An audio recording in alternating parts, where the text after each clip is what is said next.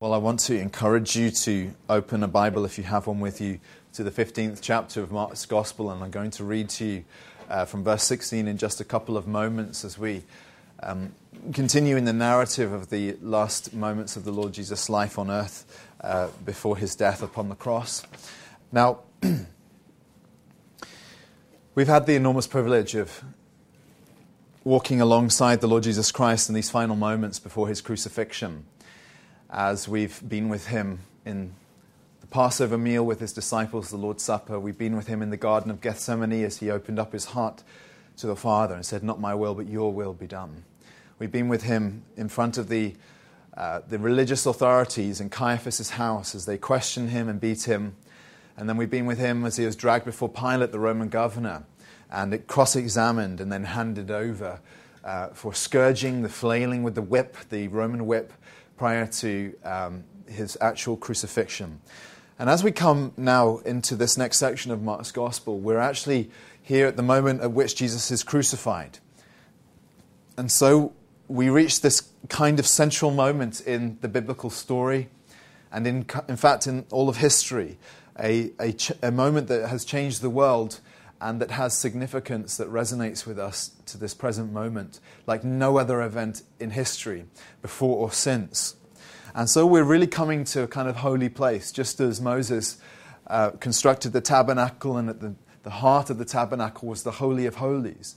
I have a sense that when we're reading a passage like this and we're coming to that moment at which this sacrifice of the Lord's life upon the cross is given, we're really coming to the Holy of Holies. We're coming to a part in Scripture that is almost too profound for words and for our understanding, and yet it is relayed to us in the simplest of terms. And I want to read to you from verse 16 then of, of Mark 15. It says this And the soldiers led him away inside the palace, that is, the governor's headquarters, and they called together the whole battalion. And they clothed him in a purple cloak, and twisting together a crown of thorns, they put it on him. They began to salute him, Hail, King of the Jews! And they were striking his head with a reed and spitting on him and kneeling down in homage to him. And when they'd mocked him, they stripped him of the purple cloak and put his own clothes on him, and they led him out to crucify him. And they compelled a passerby, Simon of Cyrene, who was coming in from the country, the father of Alexander and Rufus, to carry his cross. And they brought him to the place called Golgotha, which means place of a skull. And they offered him wine mixed with myrrh, but he did not take it. And they crucified him and divided his garments among them, casting lots for them to decide what each should take. And it was the third hour, it's nine o'clock in the morning, when they crucified him. And the inscription of the charge against him read, The King of the Jews. And with him they crucified two robbers, one on his right and one on his left. And those who passed by derided him, wagging their heads and saying, Aha, you who would destroy the temple and rebuild it in three days, save yourself and come down from the cross. So also the chief priests with the scribes mocked him to one another, saying, He saved others, he cannot save himself. Let the Christ, the King of Israel, come down now from the cross that we may see and believe. And those who were crucified with him also reviled him. now, what is the significance of this account of the crucifixion of Jesus that Mark gives to us? And I think that at one level, of course, it reads as a very simple telling, retelling a simple narrative of events that took place, of the crucifixion of Jesus, his dressing up in a robe and his crown of thorns that's put on him, the beating and the spitting, and eventually the actual action of crucifying him, of nailing him to a cross where he would have been hung for the passers-by to see him until his life has expired from his body. And of course, at one sense, it is just simply the retelling. But in another sense, something very extraordinary is taking place in, these, uh, in this relatively short account. And what I mean is to say, to say is this, that in, in a sense, what Mark manages to do here in not many verses at all, is to capture and to relay to us a snapshot that, in, in many senses, captures the entire biblical story, the entire biblical worldview and the narrative of Scripture as it pertains to humanity and to God in a relatively short scope here. And I think as I meditated upon this passage, it struck me that in many senses this is rather like some of the very famous um, photographs that have become iconic uh, from the last century, that for their own reasons captured particular moments in history and evoked all the emotions and the politics and the, and the, and the various conflicting ideologies that were present at the time those particular photographs were taken. I think, for example, of a very famous photo from 1972 of was then a young girl called Kim Phuc, who was a Vietnamese girl, who I actually had the privilege of speaking when she was grown up as a, a woman. And uh, she, in that particular year in 1972, was captured in this photograph running along a street, fleeing her village in southern Vietnam that had been taken over by northern Vietnamese, the communist troops. And the southern Vietnamese Air Force had bombed the village with napalm, that uh, burning flammable liquid that, that would uh, eviscerate um, villages and all their surroundings. And she, along with many others, had fled the village, and all her clothes had been burned, and she, and, uh, she, was, she was naked and unclothed and running towards the journalist who took this photo. And it became iconic because it captured in that moment not just the barbarity of war, but the uh, injustice of the fallout, the way that this particular war was touching ordinary lives and the lives of innocents like these children who were, were killed, very often killed, and this particular woman only narrowly escaped, escaped with her life. And so the, the photo printed on the New York Times the very next day uh, really brought, uh, brought home the tragedy of that particular conflict and the things that were taking place in Vietnam at the time. I think also of another example of this, which was that in, in 1989, very famous photograph also of the man who's simply known as the Tank Man in Tiananmen Square, unknown to this day, anonymous. We, we have no idea who he was. But there he was, the day before the, the Chinese uh, Communist government had quelled the protest in, in Tiananmen Square, the student protest. And then this following day, as this column of tanks, these enormous tanks, were rolling into the square, this one man with two shopping bags um, holds them up and stands in front of the tanks and dialogues with the pilot, the, the, driver of the lead tank for some time. And this was captured on video, and there was a, there's a photograph of it, of course, which has gone down in history as really symbolic of so much more of what was taking place in that particular moment, of the brutality of a despotic regime seeking to quell and to crush all dissent, of the bravery of an oppressed, uh, of oppressed people, and particularly this one man representing the weakness of an oppressed people in opposition to a great oppressive regime. And of course, therefore, in one particular photo, a mere second in time captured on film, you have so much more that, that is evoked and brought to mind because of a photograph. And you can think of how this is true of both of the pictures I've just mentioned, which I'm sure that you're familiar with. Another example of this, of course, and perhaps my favorite example, is what took place in 1936. Now, this, of course, is three years before uh, the, the Germans invaded Poland and the Second World War began. But at the time, Hitler had risen to power on the back of this kind of nationalist rhetoric, this, this idea of reclaiming German greatness, and particularly of his message around the greatness of the Aryan people, as he described these Northern Europeans, and uh, of the, of the, the uh, supremacy over other races, and particularly over the Jewish people. And Hitler's message had taken and gripped the minds and hearts of the German people to a large extent, of course, not, not completely, but had gripped many of them. And it was Germany's turn to host the Berlin Olympics in 1936. And because this was before war had broken out, there were still peaceful relations between nations. And so many nations descended upon Berlin in that particular year with their various athletic teams competing uh, together. And of course, the most famous of all was, is the fact that one particular man absolutely scuppered the competition, won four gold medals. And there's a photo of him on the, the podium receiving his gold medal. And behind him uh, is, is the white uh, German uh, athlete who is saluting with the Nazi salute in the silver medal uh, position. And the irony of it, of course, is that he stood behind a black man, Jesse Owens, the winner of four Olympic gold medals.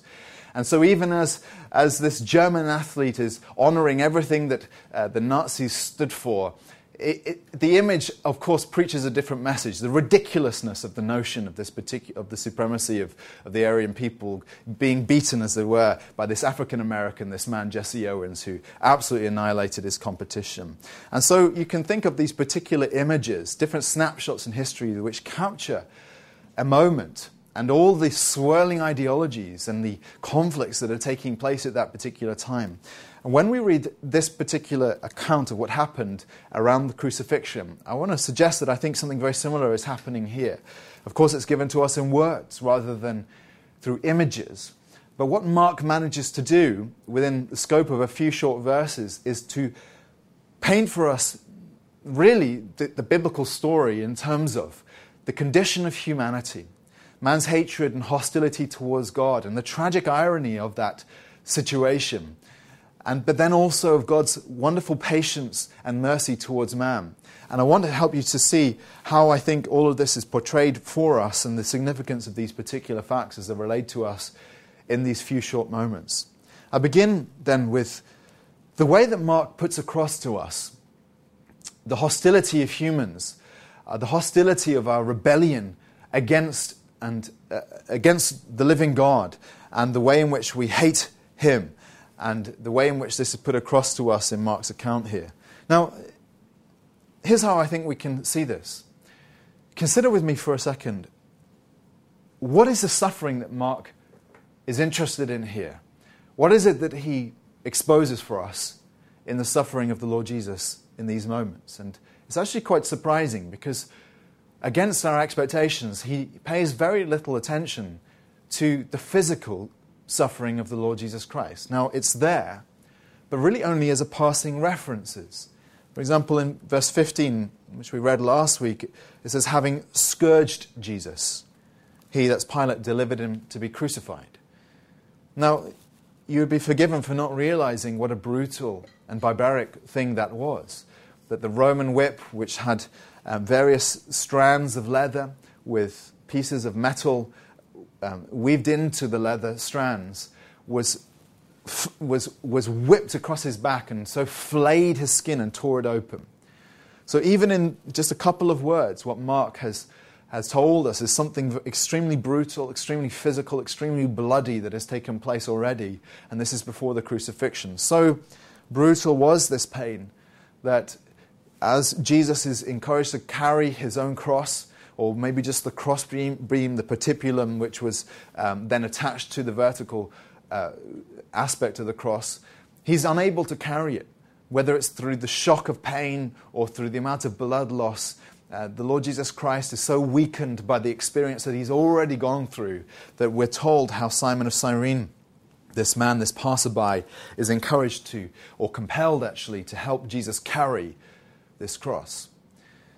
And then, of course, Mark tells us in the briefest of words that they sim- he just tells us they crucified him. And really, what's concealed there is, again, the brutality of that, how Jesus was nailed through his hands and through his feet, and therefore his entire body weight hanging on these, these nails that were pinning him to the cross. And of course, the reason why they nailed the feet of, of those who were crucified was in order that they wouldn't suffocate to death as they're hanging from their arms and they'd have to pull themselves up in order to breathe. And the only way he could maintain strength was to have weight on the feet. But every time he pushes himself up through his feet in order to take a breath, of course, the pain must have racked through his feet as that great iron nail was driven through it. And all of this is concealed to us. We know this because of history, but none of it is particularly given much attention. And you wonder, why is that the case? I think Partly the answer is because Mark's readers already knew these things. They were familiar with Roman, um, Roman practices. They knew how the Romans executed their criminals and their traitors and so on. I think that's one reason. I think another reason is that Mark is not seeking to pursue artistry in the telling of this account. He's not, an, he's not a, a novelist and he doesn't want to put across the idea that he's he's, he's embellishing any of this. Rather, he's just telling us in a journalistic sense, in a factual sense, the things that took place. And for all these reasons, it seems that he doesn't really pay much attention to the physical suffering of the Lord Jesus Christ. He doesn't really pay much attention to his spiritual suffering either, in the sense of the agonies that the Lord went through in his being forsaken, as it were, by the Father, um, as the, the anger of the Father is poured out upon him on the cross. We know that some of this has come through in the way that Jesus has experienced the agony of soul in Gethsemane, the garden where he prayed the night in the moments before he is arrested. We know also that in a few moments in the next passage he'll cry out Eloi Eloi lema sabachthani which means my God my God why have you forsaken me? So all of this is present but it's not prominent. And so I'm, what I'm wanting you to see then is well in all of Mark's telling what is it that he wants to make prominent if he's not interested in the physical suffering, if he's not interested so much in the spiritual agonies of Christ, what is he putting before our eyes? What is he, as it were, as the photographer capturing the scene? How does he frame the scene? And the answer that seems obvious when you begin to consider what we, we read here is that he's most interested in the suffering that Jesus endured in terms of the mockery and the scorn and the derision and the rejection from humans, from mankind from the people who were present on that day. And so he relays it to us in a number of different little cameos of what's taking place here. We read, first of all, about the soldiers. It tells us that a whole battalion had gathered for this event, which was about 600 men. Here's the one man, the lone man, Jesus Christ, and a battalion of soldiers around him. And what do they do? They start to mock him. They dress him in purple as though um, he's, he, you know, to mock his claim to royalty. And they put this crown of thorns on him for the same purpose. And they kneel in this kind of mock homage to him. And they say, Hail, King of the Jews. And you can imagine the laughter and the scorn that's being poured upon him. They beat him at the same time with a rod across his head. And they, they, they, they are, it's, Mark just keeps telling us how they absolutely reject and mock him even as they are doing these things. The soldiers do it. The same thing happens with the passers by. They say, Aha, you who would destroy the temple and rebuild it in three days. Save yourself and come down from the cross. Here's a man suffering in the agony of death and just people walking past. You think what brutality of spirit was present there that they, they treat him in this way. The religious authorities also make the most of the moment when they say, He saved others, He cannot save Himself. Let the Christ, the King of Israel, come down now from the cross that we may see and believe. Of course, this is their moment of victory. They were envious of him, they despised him. And so, this is the moment at which they finally have dealt with the problem of Jesus. Now that they can see him hanging on this cross, the job is done. And they can go home at peace and at rest and enjoy the rest of their day because finally the problem that is Jesus is dealt with. And just to cap it all, Mark also tells us about how the two men crucified on either side of him, these robbers, it says they also reviled him. Now we know from Luke's telling that one of them had a change of heart later on. But Mark just wants us to pay attention to the fact that every single encounter Jesus experiences here is one of absolute mockery, derision, scorn, rejection, this horrible, horrible treatment that he experienced. And what I want you to, to ask with me is well, why? Why is he interested in this mockery? Why is it that that he wants us to see? And the answer is not so that we can pity Jesus. The Lord Jesus Christ does not need our pity.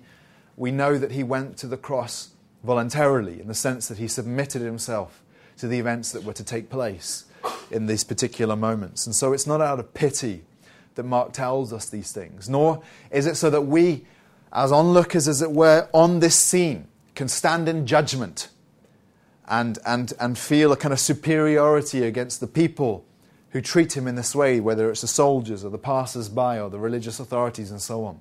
It's not so that we looking on can feel a sense of superiority and think how wonderful we are, because the Bible would never let you get away with that way of thinking, that kind of self righteousness. Really, what's being captured here is actually the condition of the human heart and of mankind in general, I believe.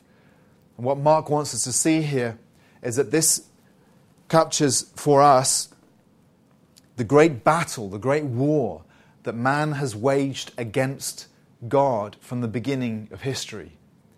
the war that exists in the heart of every human when we're not reconciled to God. So that even if you think you're better than them, you're not, because the same murderous intent, the same hatred, the same rebellion, the same anger, the same mockery exists in every heart that hasn't been reconciled to the living God. And so you might object and say, well, how can this story tell us all of that? Because here we have these people mocking Jesus precisely because they think he's not God. And so it doesn't seem to be telling us the story of man's hatred against God. If anything, these people think they're zealous for God, some of them at least. But actually, that's to misunderstand this entirely. The reason why I say that is because Jesus Christ was the revelation of God. And Jesus put this very succinctly when in John chapter 15, he said that whoever hates me hates my Father also. He goes on and opens that up a little bit more in the verses that follow, but those words will suffice. Whoever hates me hates my Father also. Why is that? Because Jesus Christ was the revelation of God.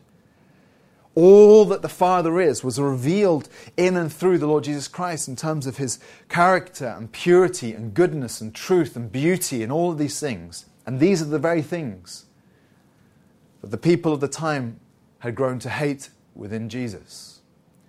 So when they, they, as they hate the Lord Jesus Christ and as they mock him and deride him on this, in this particular occasion when he's crucified, really what's being expressed here is the hatred that exists within the human heart, a hatred against God himself. And I want to describe that as a kind of desire for deicide, the desire to kill God, which is fundamentally the root issue at the heart of every sin that we ever commit. It's the desire to say, God, I wish you were dead. And I think that this is what Mark captures for us. C.S. Lewis painted this picture in his story of The Lion, the Witch, and the Wardrobe very well when he described that moment at which Aslan, who is, in a sense, representative of Jesus, gives his life in place of, of Edmund. And as he submits himself to the White Witch and her kind of demonic horde of wicked creatures, and they finally feel that they've gained supremacy over him. The first thing they do is they shave him of his mane and so humiliate him. And then they begin to mock him, and this kind of scorn is poured on him. And they say things like this They say, Why? He's only a great cat after all. Is that what we were afraid of? And would you like a saucer of milk? And C.S. Lewis was trying to put across to us the same kind of demonic inspired hatred that existed in the enemies of Aslan. It's the same thing that was taking place at the cross here. This is humankind. This is our nature. This is who we are, being expressed for us in a snapshot. And so the great war of the cosmos between God and the evil forces that oppose him is captured for us here in a few short verses as Mark describes the mockery and the way in which this hatred of God comes to its climax in the expression of scorn against Jesus here. That's what Mark wants us to see. It's what God wants us to see also. But this brings me to another insight I think that comes through on the back of that. Which is that Mark also is painting for us the picture of the tragedy and the irony of this hostility and of this rebellion against God. And here's what I mean by this. At one level, we as readers can just see how totally tragic this is that they should hate Jesus. Jesus has come into the world in order to save the world, in order to do good. And he went about doing good and being kind and full of compassion and healing the sick and tending to those who had need. And yet here he is being brutally killed. And we can see the tragedy of this.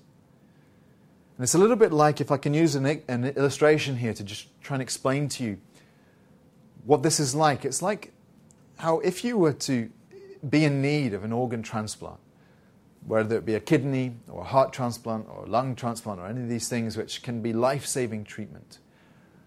When someone dies and that organ is taken out of their body and put into yours, the first thing that your body wants to do is to attack and kill that organ.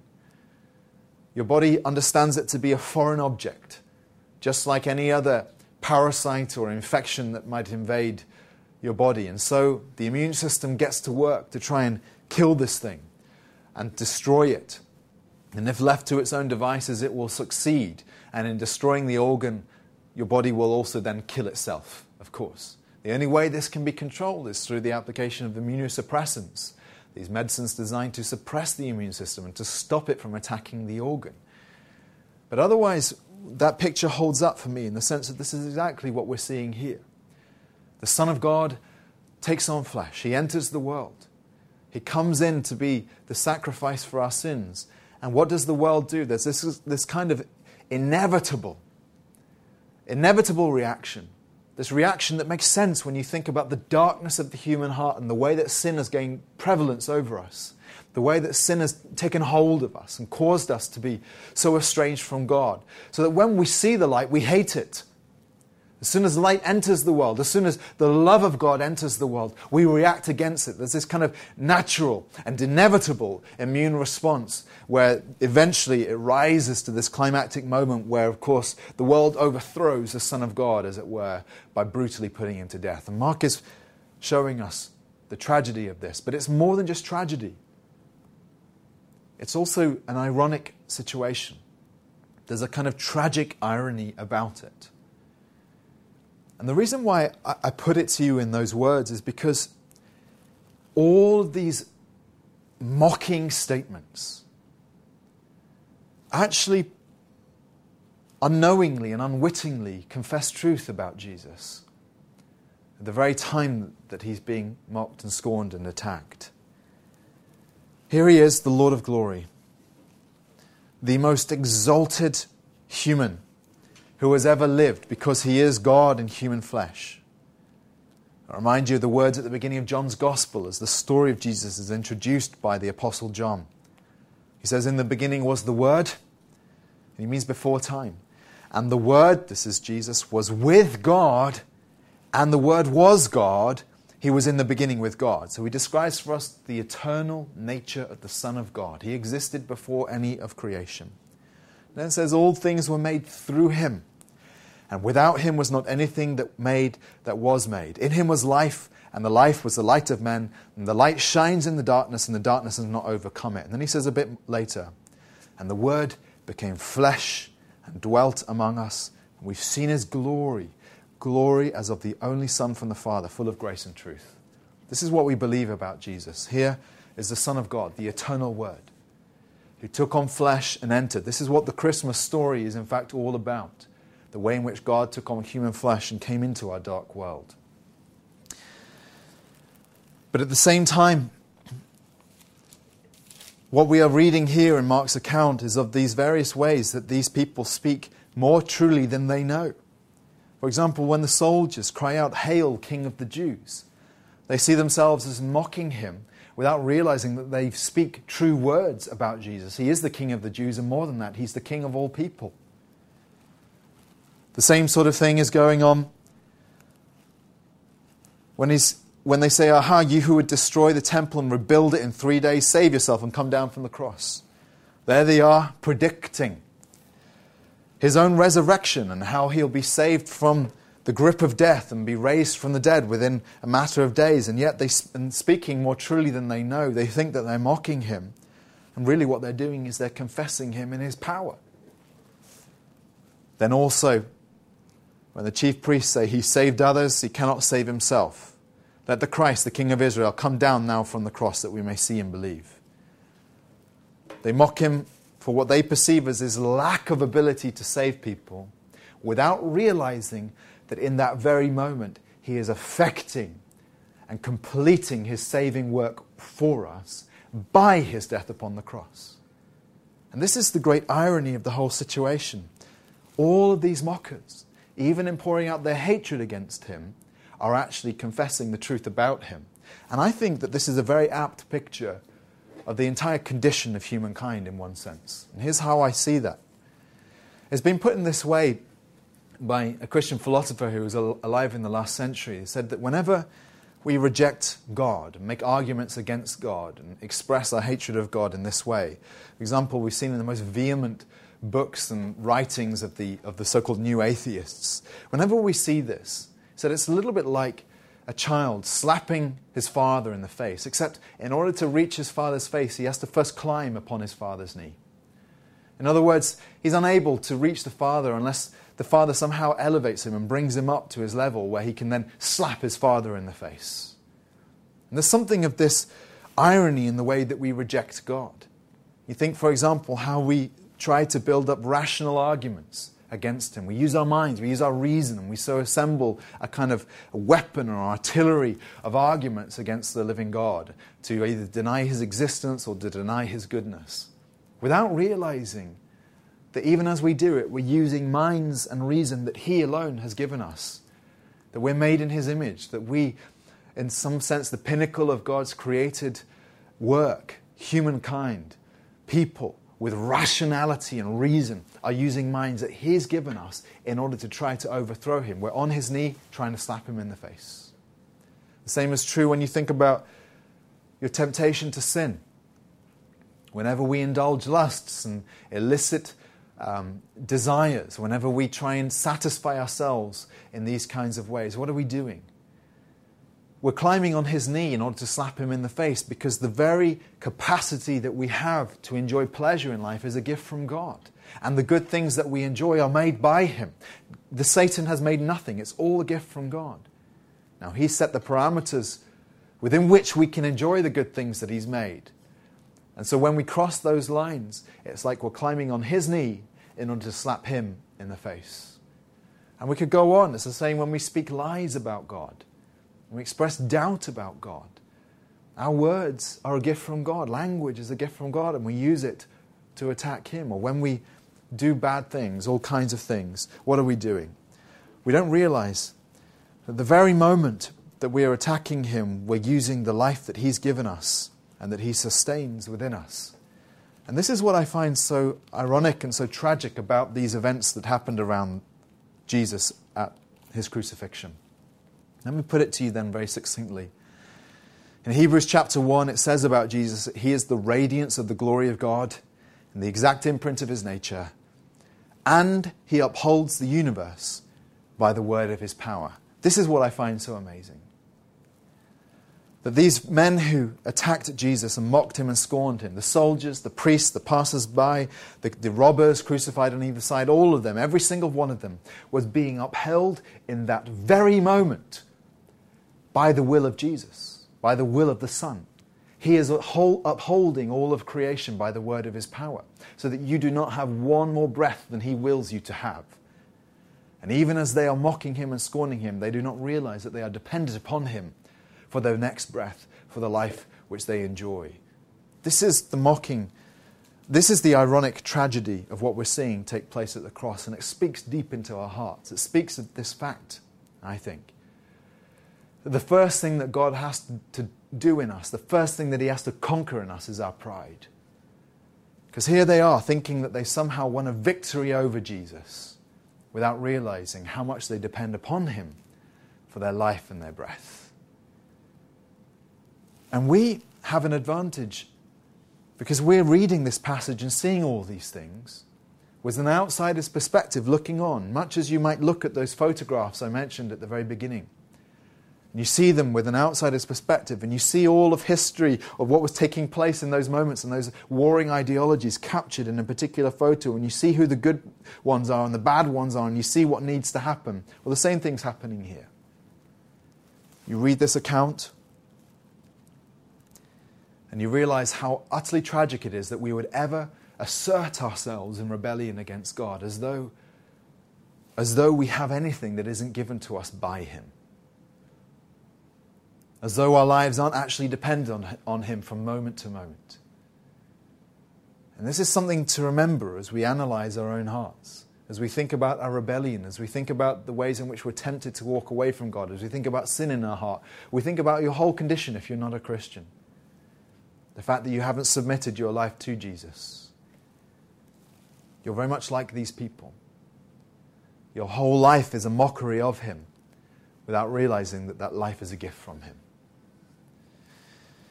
Now, this brings me to my last point, which, of course, is the other side of the picture. When we focus our attention upon Jesus himself, and what do we see being portrayed to us? And I think, again, what we're seeing here is something so essential to the nature and to the character of God in all of the biblical story, in all of the biblical narrative, boiled down into just one short episode, put across to us in a vivid picture so that it will stamp itself on our mind and imagination. And what we're seeing here then is the patience and the long suffering nature of God expressed in the actions of the Lord Jesus. Now, how do I see that? Look at what he does here. What does Jesus do? And the way we can answer that, we can say, well, first of all, he's totally silent. He, in Isaiah 53, this was described by the prophet Isaiah. He was oppressed and he was afflicted, yet he opened not his mouth.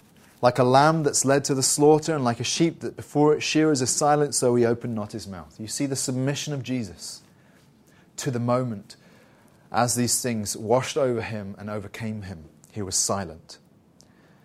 You can see how he's also quite compliant in the sense that he doesn't resist these things physically or in any other way. He goes along with it because he knows that he has something to accomplish. But more than his silence, more than his compliance, there's something else here which I want you to see, which is his divine restraint. Just hours earlier, when Jesus was arrested in the garden, we know that Peter had brought a sword and that he'd drawn his sword and cut off a servant's ear from the mob who'd arrested Christ. And at that particular moment, when he tries to kind of foment a, sh- a small rebellion and try and, and start a fight so that Jesus might possibly escape, Jesus shuts it down immediately. And he says to Peter, Put your sword back into its place, for all who take the sword will perish by the sword. He says, Do you think that I cannot appeal to my Father? And he will at once send me more than 12 legions of angels. And I think this has to be borne in mind when we're witnessing what's happening to Jesus here in these moments. Jesus is experiencing a profound injustice as hatred is being poured upon him. And the thing that you have to see here above all is his absolute, dignified patience and restraint. That in those moments he does not fight back and that he submits himself to the actions of cruel men. And I think that the reason why we see Jesus in this way, what he was wanting to communicate to us through his conduct, has a couple of sides to it.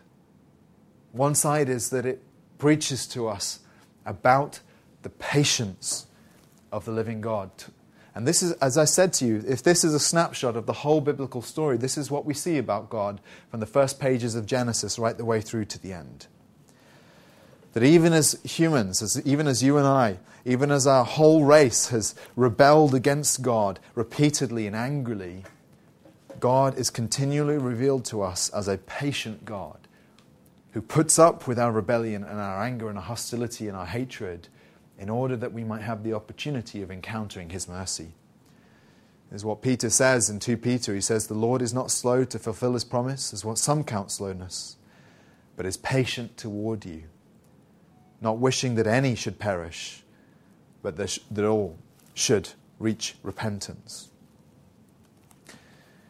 This is one of the characteristics about God that is revealed to us in the story of the receiving of the Ten Commandments, how Moses came down from Mount Sinai with the two tablets with the Ten Commandments, and he found the people worshipping idols, a golden calf that they'd made. And as Moses goes back to meet with God again and pleased with God for mercy and intercedes for the people because of this real wickedness, God speaks to Moses and tells him a little bit more about his nature. And he reveals himself in this way. He says, says that the Lord passed before Moses and proclaimed, The Lord, the Lord, a God merciful and gracious, slow to anger, and abounding in steadfast love and faithfulness. And so it goes on describing how he keeps steadfast love for thousands, forgiving iniquity, and so on. The Lord Jesus Christ, therefore, in this picture, these few brief moments, is embodying for us, by his conduct, by his restraint, by his acceptance of the treatment of these human, uh, this human wickedness against him, he's revealing to us the patience of God. It reminds me of the story he told of the prodigal son, how that story opens with the young son saying to his father, Give me my share of the property, which, of course, if you read between the lines, is saying to his father, I wish you were dead. I want my inheritance. And so he goes off as, and lives as though his father was dead. And what does the father exude all the way through that story? He exudes patience. So that even as we rail against God in our sin, and every act of rebellion and every wicked thought that ever crosses our hearts and minds, the Lord is patient toward us. And this is what we see in the Lord Jesus Christ here. But we see another facet to this. We also see his unwavering trust in the Father that he knew all things would come to their rightful end and conclusion in the end. It reminded me of that line in, in the Star Wars 4 A New Hope when Obi Wan, the great Jedi Master, faces off against his corrupted apprentice, Darth Vader. And they're fighting together. And Obi Wan just says to him this immortal line He says, If you strike me down, I'll become more powerful than you can ever imagine. And there's a sense in which Christ, in his dignity of his person here, as he's being experiencing the full climax of human hatred and rebellion against God poured out upon his body there and in the mockery and the scorn, as, as humans try to commit deicide there and, put, and kill God, there's a sense in which part of the reason why Christ is so restrained is because he understands that ultimately this will lead to his victory, to his vindication, to his ascendancy to the Father's right hand and his enthronement from a place in a place of glory and a place that will never be taken away from him. And this is what the Bible tells us in other places. For example, in 1 Peter 2, as Peter, this apostle who was there, remember, reflects on the conduct that we've just read of Jesus. He says, When he was reviled, he did not revile in return. When he suffered, he did not threaten but continued entrusting himself to him who judges justly. This same idea is expressed by Paul in Philippians chapter 2 when he describes this humiliation of Jesus at the cross. And he says that being found in human form, he humbled himself by becoming obedient to the point of death, even death on a cross. Have we ever seen such humility that one so powerful as Jesus would allow himself to be treated in such a way? There has never been such humility expressed in any human life before or since. And this is what Paul wants us to understand. Why? He says, Therefore, God has highly exalted him and bestowed on him the name that is above every name, so that at the name of Jesus, Every knee should bow in heaven and on earth and under the earth, and every tongue confess that Jesus is Christ is God or is Lord to the glory of God the Father. What I'm hoping that you can see at this point, friends, is that as the Lord Jesus Christ in his patience endures this, he does so, but that his patience is not everlasting in the sense that there is ultimately a climax or a conclusion to this entire episode.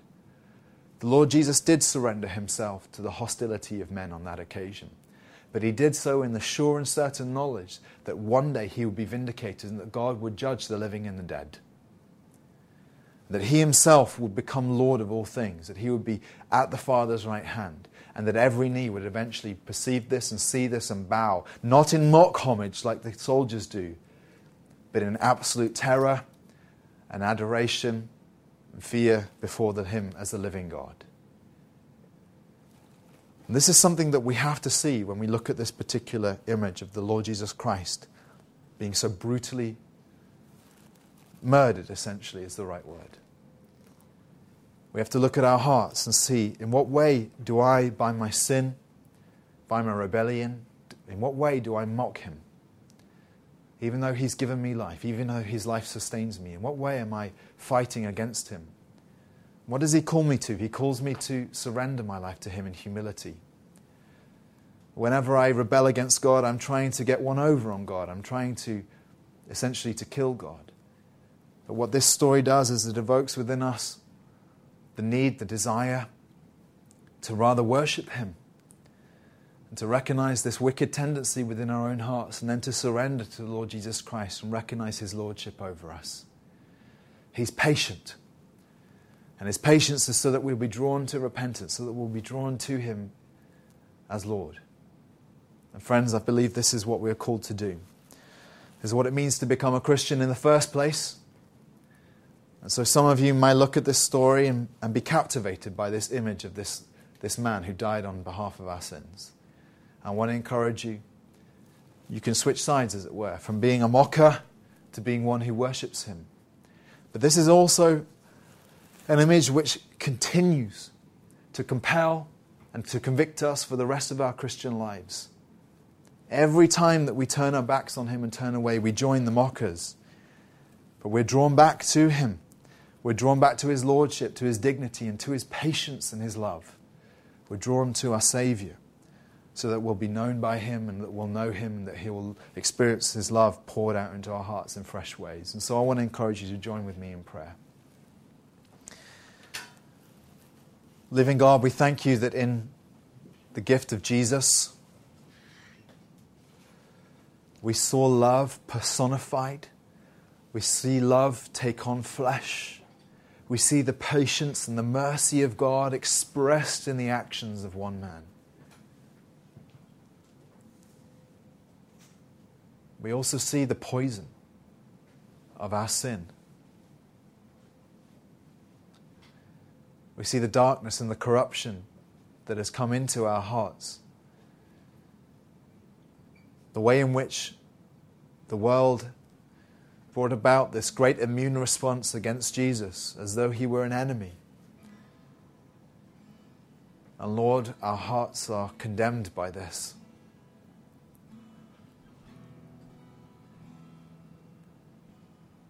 We see that tendency in each one of us, Lord, how at times we turn our backs or raise our fists. We thank you for that patience, that restraint, the same patience and the same restraint that is being exercised and applied to our very lives right now, and the fact that, Lord, you sustain us even when we sin, even when we turn away from you. We're in the same position, Lord. You hold back your hand. And so you open up the opportunity for mercy.